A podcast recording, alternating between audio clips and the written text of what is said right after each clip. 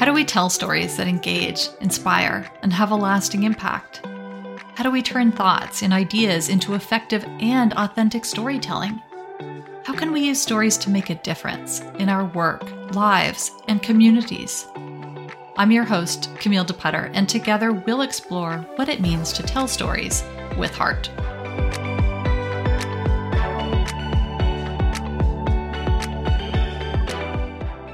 Welcome to another episode of the Storytelling with Heart podcast. Today's episode is going to be a little bit different. There is no guest, it's just me, and it's going to be shorter and a little bit more focused. The topic for today's episode is three common writing mistakes and how to solve them.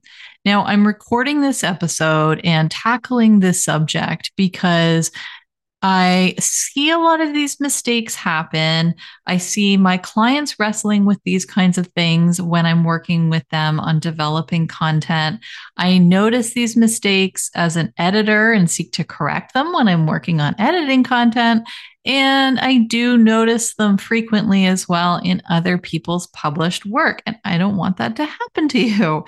So these are mistakes that can, uh, you know, we all sort of have to work on that we can wrestle with from time to time. It's really not about avoiding mistakes completely, but rather about learning to engage with the things that you're writing in a better way as you go on.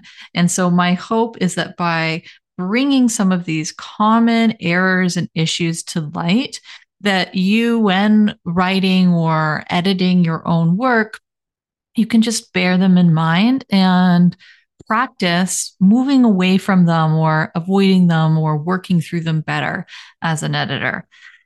So, with that, let's go. The first mistake, first common mistake is this too many ideas. Are you guilty of this? You might immediately recognize that perhaps you are.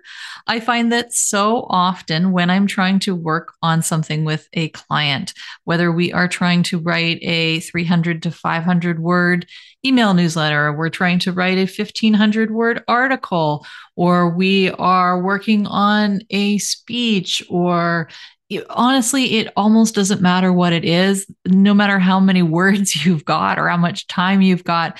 It can be so easy to try to cover more than you realistically can. And there's a couple of reasons why this is important. You might be thinking, oh, if I have too many ideas, this piece is going to be too long or convoluted and, and that's true. Timing is one of the things you know keeping things relatively short and concise is often useful. But the other thing here is that if we cram too many ideas within one concentrated um, piece of communication then it becomes very hard as a reader to understand and take away the story, what this is really about. Without getting into too much detail, something that I uh, bring into my workshops and, and write and talk about sometimes is the narrative arc. You can go ahead and kind of Google and start to understand a little bit of that on your own of what that's about if you haven't heard that before. But a simple, a simplified version of this is to really just think that whenever you read something, your brain is trying to understand what the story is, like what that story is about. You're not going to watch like five different movies at the same time, right? When you are watching one, you're following what is that that thread, the the person moving from A to B uh, what is that particular journey that we're on? That's the story. And if I try to cram too many different ideas that are maybe connected but don't totally fit together, then it's kind of like I'm playing five movies at one time for somebody rather than just one. So really, whenever you go to write, you need to be able to take a step back and say, what is my key idea here? what is the thesis? Now, look, we might have lots of supporting points, many separate um, ideas that all connect back to this one big story. But there's a difference between a supporting point and a tangent. And so you might be wrestling with wanting to communicate a whole bunch of different things in the same piece. And by piece, I mean the article or the newsletter or the email or the speech, what have you. This is its own contained entity. So if you think you're wrestling with this or you might be committing this mistake, the next time you write, before you start writing, think to yourself, what am I really trying to say here? What is my key idea most of all? And then try to keep it in mind as you're writing. But most importantly, once you're done writing, go back and look at what you've written and identify does everything here support that key idea? Is everything here aligned with that key idea? Or are there some tangents or other ideas that would be better used elsewhere? You want to remember when we're writing, it's kind of like if you're gardening. If you're going to plant a flower garden, for example, do you take just one flower, you know, one bulb, plant it, put on tons of fertilizer so that it'll grow to be as big and beautiful as possible, just one giant flower? No, you're probably going to put in lots of seeds or bulbs or plants. So remember, it's okay to have more ideas left to say that are not communicated in this specific piece. If you're struggling with packing in too many ideas, one of the issues may simply be that you need more avenues to express yourself. It's that garden analogy. You know, give yourself more flowers in the garden, more opportunities to write and express these ideas. This is another reason why I am a big fan of email newsletters or something else that is published consistently, because it's going to give you an opportunity to communicate again regularly. So you're not going to feel as much pressure if you're writing an article or something like that to get it all done right in the thing. It's going to give you more options, more time to express and unpack individual ideas. Okay, so that was mistake number one. Mistake number two is this I call it a bunch of information. This happens all the time, and occasionally I wrestle with it myself too. It can really be part of the process. This goes especially for informational content or educational content. And the more complex your content is, um, the trickier this one is. Basically, it's this when somebody goes to read something that you've written, is it just a whole bunch of information on a page? Like, well, here's a bunch of facts, and then here's more stuff that you need to know. Well, and also you should know this. Um, okay, and there's this too, and here's something else. Um, yeah, and here's something else as well. Uh, this kind of relates to. When we're reading something like that, again, there's there's no story. Going back to this idea of it being of having a narrative arc or being like a movie, we our brains are wired for story. And so we're trying to make sense of the information we go. And if you're just throwing a whole bunch of facts or telling your reader a bunch of stuff without a kind of a, a framework or flow to it, then it's going to be very hard for them to really digest it all, to keep reading, to understand and make sense of it. Um, and it's going to read very kind of choppy and, and awkward as well. So it's not going to make for a great reading experience or educational experience. So uh, you may have heard me use the word framework framework in there. That is what I'm always looking to do when I'm writing or editing informational content. It's like, well, what's the framework for this? And by framework, I mean um, something like this. So you might start off by saying something to the effect of, okay, here are three things you're going to learn. Oh, like, hey, I know. here are three common writing mistakes that you're going to learn about. I'm going to teach you these three common mistakes and how to avoid them. Okay, thing number one, thing number two, thing number three, and then uh, a little summary and, and wrap up and final thoughts. That's exactly what I'm doing in this podcast episode.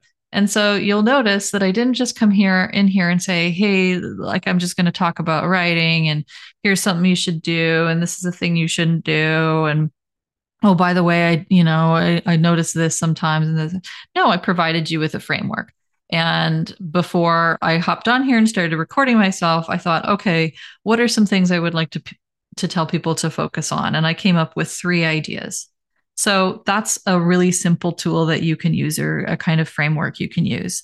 I do find that often a list helps, like a list of steps or actions or tips.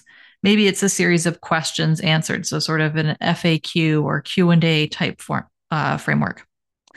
Another thing that you can use is a story. So if you follow my email newsletter, You'll see that I often do this. I find a story as a way to start the um, the topic I'm going to explore, and I do this in content all the time. It will sound something like, you know, here's a story that that happened to me one day, and from that I learned X, Y, Z. And so for you, you know, dear reader, I hope you take away from this uh, X, Y, Z you know so you, you use the story as a way to start the conversation and then you tie it into a lesson or an idea or the thing that you want people to learn from it and take away from it. So that's another uh, another great way. You can sometimes follow a train of thought. You know if you're thinking about well perhaps you started with a reader question um, and you answer the question, but then you think, well, hmm, but now they might be thinking, hey, but what about blank? You know, you can bring that up. You know, maybe you use that as a subhead and then explore that a little bit more. Um, that takes a little bit more nuance. Um, the trick there is to really think about what your reader is likely thinking. What do they need to know next in this story? What question might they have next? What should they do next? So you're really trying to get into the head of your reader and follow the sort of logical flow of their own thinking and understanding process. Another uh, technique I like to use is to identify, you know, key takeaways, lessons, key ideas, um, and also to wrap things up with a CTA or a call to action. This doesn't always apply, but often when we're writing, particularly with um, branded content and content that's a bit more educational in nature, think about what you want your reader to do at the end of it. Is there an action they can take? Are there a few action steps you would suggest? What should they do next? Or what is the one thing that you'd like them to reflect on or take away from this? Don't be afraid to call those things out. I do that this all the time. You know, it's I think it's helpful often when writing to really help your reader along so that they do understand what they're supposed to be learning from this and what they should do and take away from it. We're not going to remember everything. that is for sure. So if there's one, going back to that one key idea, um, you know, one main point that you really want people to take away, don't be afraid to call it out. And all of those things will give more of a, a framework to your writing. So it's not just a bunch of information. Remember, whenever you've written something, I want you to go back and look at it and say, hey, is there a framework here? Does it feel like it flows? Or if it's just a bunch of information? If the pieces feel too, if those sort of, um, if your paragraphs, I should say, feel too separate or there are too many unrelated ideas, go back and give some more thought to how you could construct it with a stronger, clearer framework. Okay, and on to mistake number three. I call this mistake, What do you mean? So often when we write, we're failing to accurately, clearly communicate what we're actually trying to say. And that's that happens for a couple of reasons. The first is that writing is hard. So, actually communicating to somebody else what is in your head is not an easy feat. And the second thing is that I think I often we start writing before we actually know exactly what we mean. And that's not a bad thing. I think for many of us, writing is a form of thinking. Um, if you've listened to the podcast episode featuring John Berardi, we get into this a little bit. Uh, writing is thinking, and that you know that's a good thing to be able to use your writing as a way to work through these big ideas that you're wrestling with and chewing on. Um, so there's nothing wrong with that unless of course you stop writing and editing and refining while your ideas are still in that kind of messy stage where you're not totally clear on it so if you are telling people what you do for a living. Say you're writing about what you do for a living. Okay. Why? Why do you why do you do it? And what is, exactly does that mean when you say that you do that thing? Or if you're telling me that I should do something, well, what exactly is it should I do? And why should I do it? What are the baked in assumptions that you're making or the knowledge that you have? I think about this like logical leaps. How did you get to your conclusion? And most of all, just simply, what do you mean? And I've written about this before, and some of my clients, if you're listening, you're going to recognize this. I will just ask them, I'll ask my clients, mm, what do you mean? Just tell me what you want to say. Just tell me what you want to say. Don't worry about how it sounds or anything else. And they will just, you know, just spill it all out. Well, it's like this, blah, blah, blah. And so often the the words that they use in our casual conversation are the exact words that we needed. It's like, great, my work is easy. I can just uh, exactly take what you just told me and like pretty much will use it and run with that and maybe clean it up a little bit. And so something is happening in the process where maybe we're trying too hard to sound smart or we're overcomplicating it or uh, we just didn't have the freedom to just express ourselves directly. But there's often something missing in writing where we just say what we mean. Just say it. And if you are struggling with this, a couple of tips um, is when you are reading your writing, first of all, make sure it's totally clear. And that can mean bringing another person or two or three into it to make sure that what you're saying is clear to them. Ask them to poke holes. If you really care about it, ask them to poke holes. Ask them to say, to, to ask questions about anything they don't totally understand or feel a little bit confused by or unsure of. You can also help uh, help make the the work easier for the reader by saying things like, in other words, it's like in Star Trek, you know, when they would say, if you, if you ever watched The Next Generation, and they would say um, a whole bunch of kind of techno babble that was made up. And then somebody like Geordi would say, Oh, you mean it's like turning on a microwave? They would give a really kind of basic, simple analogy for it. You can kind of think about it like that. Like, what is the analogy? Um, uh, and actually, going back to the podcast episode that featured John Berardi, um, he also brought up a, a great example that way of of saying to yourself, what is this like? This thing that I'm trying to describe, what else is it like? So, if you're trying to communicate something, how easy and quick and quickly can the reader understand what you're talking about and get the point? If you are using a lot of different concepts in a short span of time, things that require you to explain then the reader can find themselves trying to do you know all these i don't know this gymnastics analogy of like you know jumps and tricks and things to try to keep up with you ideally there's just a clear path and your reader just has to walk along the path and if they follow your path then they understand. They go from point A to point B. But if you've got a lot of side routes and ups and downs and awkward places that they have to try to follow and leaps they've got to make and jumps and all this, then you're more likely to lose them. And that isn't to say that you should dumb things down or avoid the nuance or the complexity in your work. And often ideas are complicated and they can be technical, and there's lots of things to unpack and explain.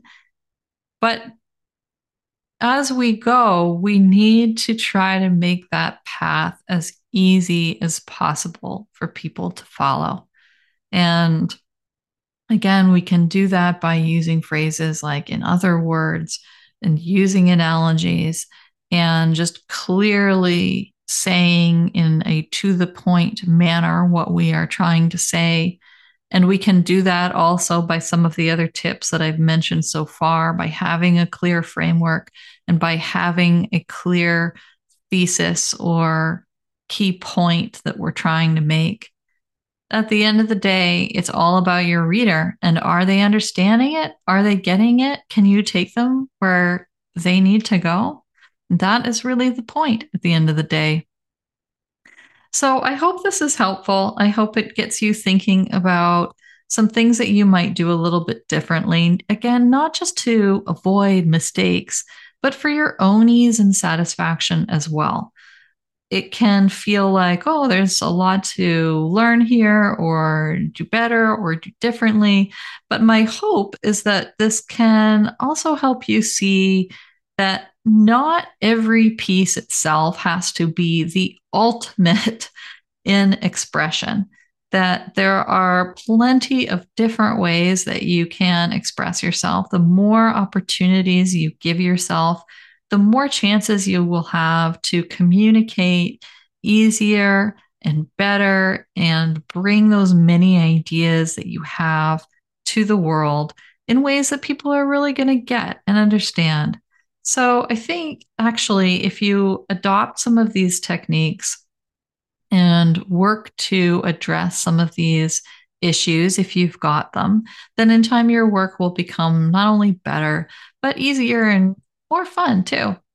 So that's it for today. Thank you again for listening. I appreciate all of my listeners. If you liked this episode and any of the others, I would really appreciate it if you could rate and review. For example, if you are listening on Apple Podcasts, um, please give me a honest review and uh, rate the podcast and share with friends. So thank you again, and I will see you on the next episode. Thanks for listening to the Storytelling with Heart podcast. Want to turn your thoughts into leadership and your ideas into words that make a difference? Find me and discover more free resources at www.camilledeputter.com. While you're there, don't forget to subscribe to my email newsletter where I share stories, free tools, and other storytelling guidance. And never forget, your story matters.